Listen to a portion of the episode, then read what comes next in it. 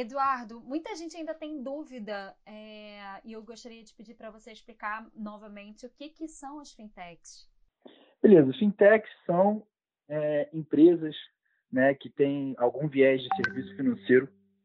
né, na oferta de produtos ou serviços, tá? que utilizam tecnologia aí como um fator de diferenciação né, e maior vantagem competitiva para ganho de mercado, aquisição de clientes, né, e, e realmente conseguir desafiar as instituições incumbentes desse cenário, né? Mas também, além da tecnologia, tem inovações de modelos de negócio e, e outras frentes que não só o tech, né, do nome fintech, é, que pode aí ajudar essas empresas nascentes a ganharem mercado e receita. E qual é a trajetória das fintechs no Brasil? O movimento fintech no Brasil, né, vem aí, pode se comparar, né, no início dos anos 2000, até com as corretoras de investimento, né, a gestão financeira, wealth tech, digamos assim, como é o caso da, da Ágora, da Orama, é, a própria XP, né, que viu aí uma possibilidade de digitalização é, nessa frente. Além disso, empresas de pagamento né, do novo ambiente digital, das é, da internet, basicamente, como foi o caso da PagSeguro, né, e, enfim, empresas do setor que hoje virou a Braspag, que é do Cielo, que foi do André Street. Então, no início do século, a gente já começa a ver um movimento de digitalização, de, de a saída da oferta desses serviços principais dos grandes bancos, um mercado extremamente concentrado no Brasil, né, dos quatro, cinco principais bancos aí de, de varejo, é, detentores aí da, da, grande parte de usuários e de serviços. E aí, né, o próprio regulador, o Banco Central, ajudou bastante com o SPB, né, o sistema de pagamento brasileiros começou a abrir mercado, regular que é uma IP, uma instituição de pagamento, um arranjo de pagamento fechado, enfim, é, uma claridade nesse ponto. E também né, a queda da exclusividade em 2010 das maquininhas, né? Uma maquininha tinha que ali operar com uma bandeira específica, era o caso da Visanet Redcar, que depois virou é, a Cielo, né? E, e, a Rede, que hoje ainda são os dois principais é, players do mercado de adquirência, mas aí com essa com essa queda da exclusividade a gente viu um boom das adquirências e logo mais à frente o mundo das subadquirentes, né, para realmente penetrar o pagamento com plástico, cartão, débito, crédito no Brasil como um todo, né? a gente começa a vir hoje, 2020, é, a, o, o, retrato disso na redução do papel moeda e dos cinco anos para cá realmente é, esse movimento ficou muito mais forte. O, o mercado brasileiro, né, com, com a diminuição aí dos spread de, de crédito, que era altíssimo, ainda é, é, é comparado com alguns mercados no, no, no mundo. Né? A gente começou a ver as fintechs de crédito, ofertando crédito, crescendo cada vez mais, pegando fatias de mercado, novas soluções aí até de, de empréstimo pessoa pessoa física, que é o peer-to-peer -peer lending, né? E aí a gente começou a ver realmente a proliferação de iniciativas mundiais aqui no nosso mercado interno, com uma velocidade boa, como desde investimento, né, o equity crowdfunding, a própria CVM já instituiu. Então a gente começa a ver um, um, uma onda, assim, vários setores financeiros, não só um, como é em alguns outros países, como que é só na questão de pagamento, mas que deixa a gente bem animado aí no, no movimento brasileiro como um todo.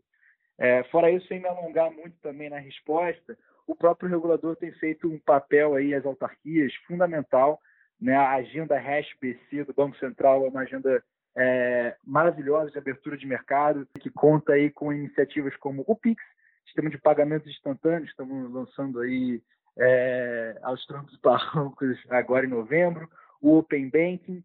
né, que é a primeira fase também estava prevista para esse ano, 2021 vai ter é, bastante coisa de Open Banking, é, sandbox regulatórios, que são é, basicamente áreas ali de, de acompanhamento do regulador, de novas iniciativas, novos modelos de negócio que não têm tanta claridade é, do ponto de vista jurídico, mas eles conseguem operar e conseguem propor novos modelos, o LIFT do Banco Central, enfim, é, várias iniciativas aí que o próprio regulador está tá botando em agenda é, para que a gente consiga cada vez mais ter um mercado aí próspero e, e, com uma competitividade altíssima. Muito se fala sobre os bancos digitais, é, mas não é somente sobre isso, né? Quais são as principais categorias de fintechs? As, bom, essa é uma pergunta que, que realmente assim tem vários é, segmentos até porque não tem assim hoje em dia né que, o que não é fintech digamos assim é porque por exemplo é, empresas de marketing né que tem ali uma tecnologia elas poderiam ser consideradas uma fintech se elas ofertam algum produto a, a, algum serviço que tem reflexo nessa área como marketing marktech é, de regulação né de adequação regulamental, tem RegTech, de propaganda, PropTech, de é, seguro, Insurtech, mas basicamente, né, quando a gente fala de fintech, a gente está olhando para pagamentos, payments, né, adquirentes, empresas de gateways de pagamento, enfim, é, empréstimos digitais, como eu falei, né, é, empresas que ofertam ali tanto desde o P2P Lend como o Home Equity, que você bota ali uma garantia para pegar um empréstimo, Gestão financeira, né, personal finance, financial management, ou empresarial, temos o exemplo da conta azul também, mas enfim, você ter ali os seus dados financeiros e, e conseguir gerir eles da melhor maneira possível. As de investimento, como eu falei, concentrado grande parte nas corretoras, corretoras de investimento hoje são chamadas aí de wealth tech, é, e também entrando nessa linha crowdfunding e equity crowdfunding, que já começa a ter uns resultados bem bacanas no Brasil. Os neobanks, com certeza, é, hoje são os que têm aí é, maior capilaridade do usuário final. A gente tem o Nubank aí anunciando 20 milhões de usuários. E, enfim, fica mais concentrado nessas, mas hoje é, tem bastante segmentos aí que também já tentam se posicionar ou tentam atingir uma fatia de, desse mercado através de outra, outra frente. Que benefícios que as fintechs trouxeram tanto para a economia quanto para a população? Bom, quando você é, vê assim para a economia, a competitividade, né, e você conseguir é, descentralizar, né, tirar a concentração dos grandes bancos, você consegue isso é, fazendo é basicamente uma captação da parte da, da, operação do banco, você se propõe a ser melhor que ele em algum segmento, você começa a ganhar market share, você começa a ganhar clientes, porque esses clientes estão dando valor na sua é, é, operação, você começa, obviamente, a gerar receita, né, e você acaba mudando um paradigma de mercado nesse sentido, em todas essas frentes que a gente já comentou. Né? É, então, para a economia, você está gerando mais empregos, basicamente, é, você está beneficiando ali diretamente um, um, segmento através de uma inovação, através de uma melhoria de, de modelo de negócio e abertura de competitividade. Então, os próprios incumbentes que não estariam se movendo naquela velocidade, eles passam a se mover também para não perder mercado, para não se né, é, se perder ali. Então, essa competitividade começa a ofertar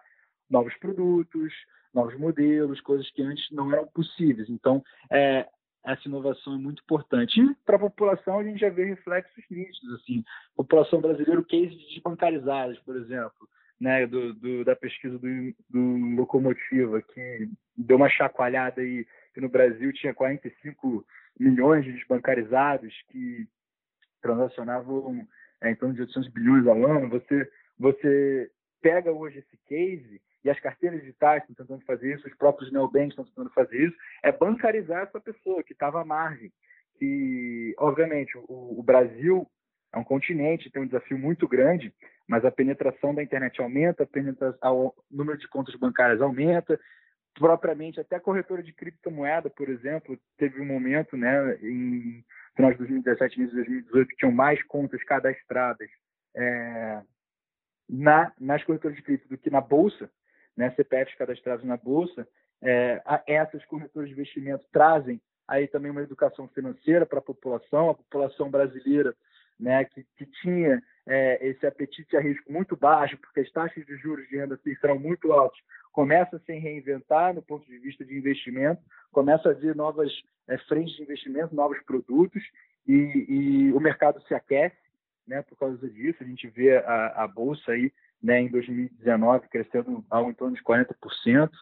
é, entrada de capital aí forte desse, desse público, o acesso a crédito, como eu falei, então as fintechs de crédito no Brasil, o acesso a crédito tanto para pessoa física quanto para o pequeno é, empreendedor sempre foi uma batalha e agora a gente também consegue é, começar a mudar esse jogo. E, e, e, basicamente isso traz ali até uma quando você fala de taxa e serviço você aumenta ali para o usuário final que é esse brasileiro né a possibilidade dele é, alocar o capital dele de melhor maneira ele para ele paga menos taxa então eventualmente ele aumenta o consumo né, em outros bens e outros serviços, isso tem um reflexo positivo até em outras áreas né, da economia, tirando o segmento financeiro. Entendi. Eu sei que você já comentou algumas fintechs, mas eu queria te pedir para você é, destacar quais são as principais hoje no Brasil. Bom, principais fintechs hoje no Brasil, né, começando pelos unicórnios, né? A gente tem é, a PagSeguro, a gente tem é, a Stone, a gente tem a Banks, a Créditas aí tem tá de, de crédito está em vias de ser né, uma uma fintech, o Nubank que enfim o founder não é brasileiro, é colombiano, mas as operações começaram aqui, já é uma das é a principal fintech inclusive da América Latina né, com um valuation do último round de mais de 10 bilhões de dólares, em torno de 10 bilhões de dólares, é muito representativo. É... As, as de investimento, obviamente, a XP é o maior case, né, considerando a XP uma, uma WebTech aí, de investimentos,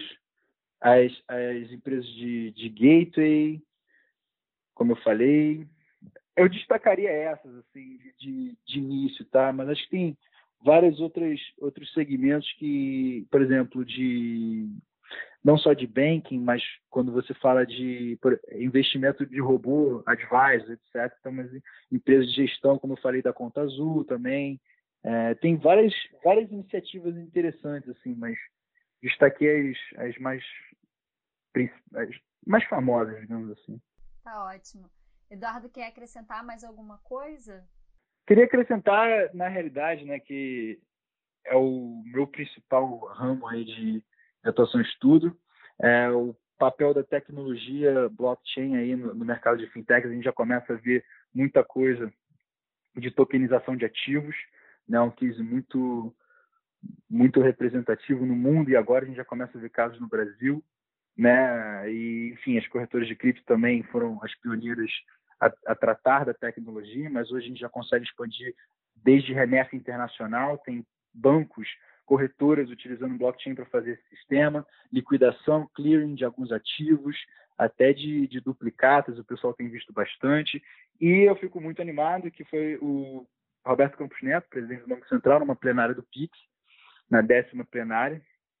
indicou que a agenda HashBC, né, de abertura de mercado, de aumento aí da infraestrutura tecnológica como um todo nos serviços financeiros brasileiros, disse que a agenda culmina né, uma moeda digital, o real digital, é, e eventualmente em 2022, 2023, enfim, algo que a gente nunca teria visto né, na gestão anterior do Banco Central,